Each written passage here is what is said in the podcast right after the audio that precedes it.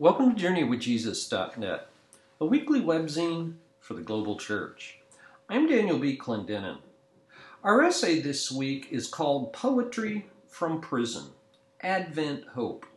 It's based upon the lectionary readings for Sunday, December the 3rd, 2017. This is the first Sunday in Advent. Over the four Sundays in Advent, we're featuring writing by the inmates of the Santa Clara County Jail. Chaplain Liz Milner, who's previously written for Journey with Jesus, works with both men and women inmates there. Over the past month, she and other volunteers have worked with the inmates in writing workshops to reflect on themes of hope, waiting, and freedom. These are all issues the inmates have a lot to say about and a lot to teach us about. As Mary sings in the Magnificat, He has lifted up the lowly.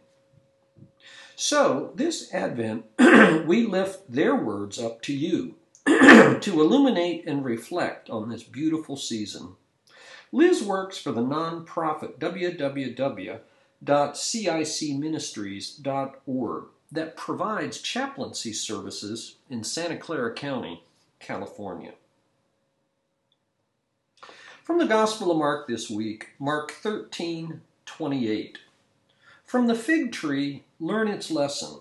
As soon as its branch becomes tender and puts forth its leaves, you know that summer is near. And from Psalm 80 for this week, 80:19, Restore us, O Lord God of hosts. Let your face shine that we may be saved.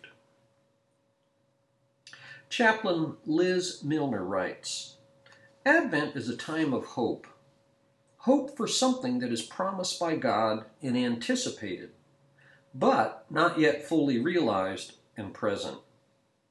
During the first Advent, as Mary became aware of the growing life within her, hope grew literally and figuratively. God grew, unseen yet present. Mary's swelling pregnancy suggested that the hope was well founded and that God would indeed come. Today, we wait with hope once more for God to be fully revealed in our lives, our communities, and our world. We hope for what we do not have, trusting that God's promises will come to full term and be born kicking and screaming into our darkness. This is precious and requires us to pay attention to the signs of hope around us, as Jesus taught in Mark in this week's Gospels. The jails, places of darkness and fear, are brimming with hope in defiance of hopelessness. We worked with the inmates to write about that hope. The first step was to remember, acknowledge, and face where we have come from and where we are now. Then we looked ahead with hope to what we long for and what God has promised. And so, as chaplain, I invite you to listen to these words from men and women who have lost almost everything as they face their lives with courage, honesty, and hope. May the signs of summer stir hope and resilience in you this Advent season. The first poem is by O. I am hopeful that people forgive and give chances to those whom they hold grudges to. And I hope that the world can become a better place for us all. I am hopeful that everyone can see each other's unique ways and learn from one another. Last but not least, think positively. Think positively for the fruits of that thought will sprout and blossom. The next poem is by D. I am from the front yard.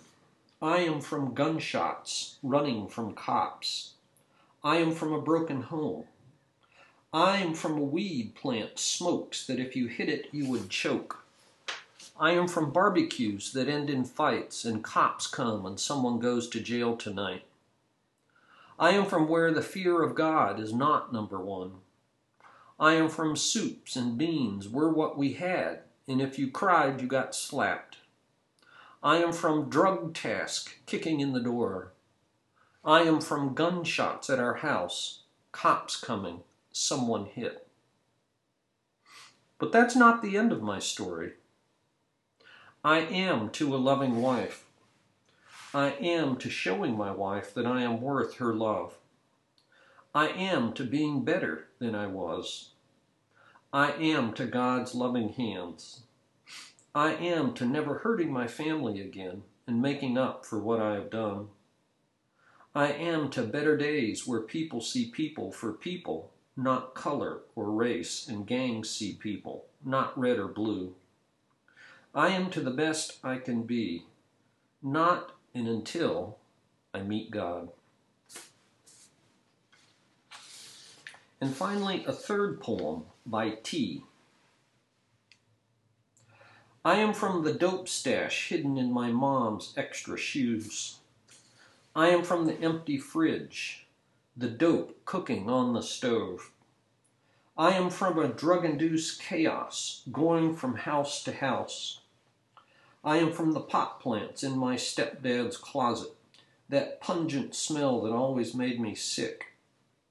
I am from abuse and neglect, every man for himself, and only coming together when the sack's empty. I am from hiding it from the neighbors makes it okay. I am from half cooked spaghetti and crunchy mac and cheese. I am from asking Daddy why Mama's not moving. I am from wondering if my teacher will see that bruise. But that is not the end of my story. I am to my engagement in knowing that I am okay now. I am to looking past the dope pipe. I am to telling my sisters that they don't have to be scared anymore. I am to putting everything off my back into God's hands and stepping back. I am to having a happy home and everyone coming together as one soberly. I am to believing that you don't need drugs to be happy and okay, safe. I am to being a strong, powerful woman.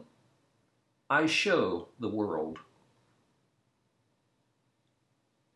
And a concluding remark from Liz Where are you from? Where are you heading? As you journey through Advent with Jesus, be aware of how hope and hopelessness arise in you as you encounter stress or difficult news and situations? How might the inmates' poems minister to you and give you hope? Poetry from the inmates of the Santa Clara County Jail. For books this week, I review a biography by Mark Galli. the title of the biography, Karl Barth, an introductory biography for evangelicals. Grand Rapids Eerdmans 2017. This book is 176 pages. Any list of the most important theologians of the 20th century would include the Swiss Protestant of the Reformed tradition, Karl Barth, at or near the top. Barth was famous for his conversion away from the theological liberalism that was optimistic about human reason, experience, and history, and reductionistic in defining religion as ethics, to what later became known as neo orthodoxy. When World War I broke out in 1914, Barth was horrified to see the names of almost all his liberal seminary professors on a manifesto that supported Kaiser Wilhelm II. Christianity, said Barth, had been transformed into, quote, 42 centimeter cannons, end quote.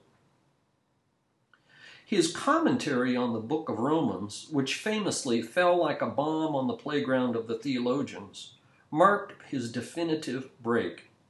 He was 32 years old.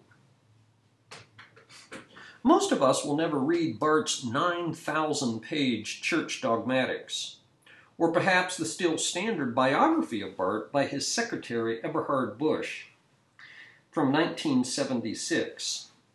So, this very reliable and short overview by Mark Galli is a welcome addition. Galli is editor in chief at Christianity Today magazine and the author of numerous books. His biography of Barth is concise, confident, and appreciative, but not uncritical. Of particular note is the subtitle to this book, An Introductory Biography for Evangelicals. That is, Galli writes for and about the strange relationship between Barth and today's American evangelicals. As I have mentioned, Barth categorically repudiated theological liberalism, but it would still not be uncommon today to hear an evangelical describe Barth as quote unquote too liberal. On the other hand, many other evangelicals do in fact have a deep appreciation for Barth. And finally, as Galli shows, there are actually some disturbing similarities between true 19th century liberalism and American evangelicalism regarding the reduction of the faith to subjective experience and ethics. And so, marvelously, Galli shows how Barth himself might provide a corrective to those very evangelicals who have been suspicious of him. Mark Galli, the editor in chief at Christianity Today, and the title of his book, Karl Barth An Introductory Biography for Evangelicals. For movies this week, a long awaited film. It's called The Vietnam War 2017. This epic documentary by Ken Burns and Lynn Novick all 18 hours in 10 episodes, took 10 years and $30 million to make. It debuted on PBS in September 2017. A 640 page book by the same title was released at about the same time by Knopf Publishing. The movie begins at the beginning so long ago, in 1858, when the French invaded Vietnam. The first American soldier to die in Vietnam was Air Force Sergeant Richard B. Fitzgibbon Jr. on June 8, 1956. In 1973, that was my senior year in high school, Saigon finally fell. The movie interviews almost 80 people and very few talking head experts. Rather, Americans and Vietnamese, both North and South, soldiers and civilians, those who were for and those who were against the war. The musical soundtrack combined with archival footage is powerfully evocative for those who lived through those years. Bob Dylan, Jimi Hendrix, Steppenwolf, The Byrds, Simon and Garfunkel, the lessons here are many and tragic. The myth of American exceptionalism, the lethal combination of hubris and ignorance, and the knowledge of hindsight that reveals a misreading of history. As a final footnote, you can watch this series by streaming video on the PBS website. The Vietnam War 18 hours, 10 episodes by Ken Burns. And finally, this week, for the first Sunday in Advent, we've posted a poem by Allan Boesak. It's called Advent Credo. And by the way, this poem lends itself to a marvelous antiphonal reading in your church. It is not true that creation and the human family are doomed to destruction and loss. This is true, for God so loved the world that he gave his only begotten Son, that whoever believes in him shall not perish, but have everlasting life. It is not true that we must accept inhumanity and discrimination, hunger and poverty, death and destruction. This is true. I have come that they may have life, and that abundantly. It is not true that violence and hatred should have the last word, and that war and destruction rule forever. This is true. Unto us a child is born, unto us a son is given, and the government shall be upon his shoulder. His name shall be called Wonderful Counselor, Mighty God, the Everlasting, the Prince of Peace.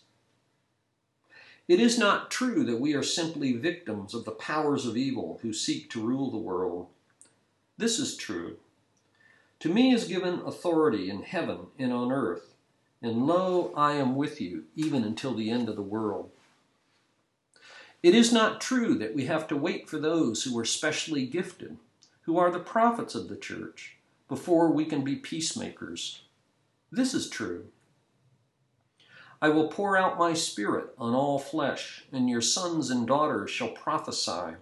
Your young men shall see visions and your old men shall have dreams. It is not true that our hopes for liberation of humankind, of justice, of human dignity, of peace are not meant for this earth and for this history. This is true. The hour comes, and it is now, that the true worshippers shall worship God in spirit and in truth. So let us enter Advent in hope, even hope against hope. Let us see visions of love and peace and justice. Let us affirm with humility, with joy, with faith, with courage, Jesus Christ, the life of the world. Thank you for joining us at JourneyWithJesus.net for Sunday, December 3rd, 2017, the first Sunday in Advent. I'm Daniel B. Clendenin,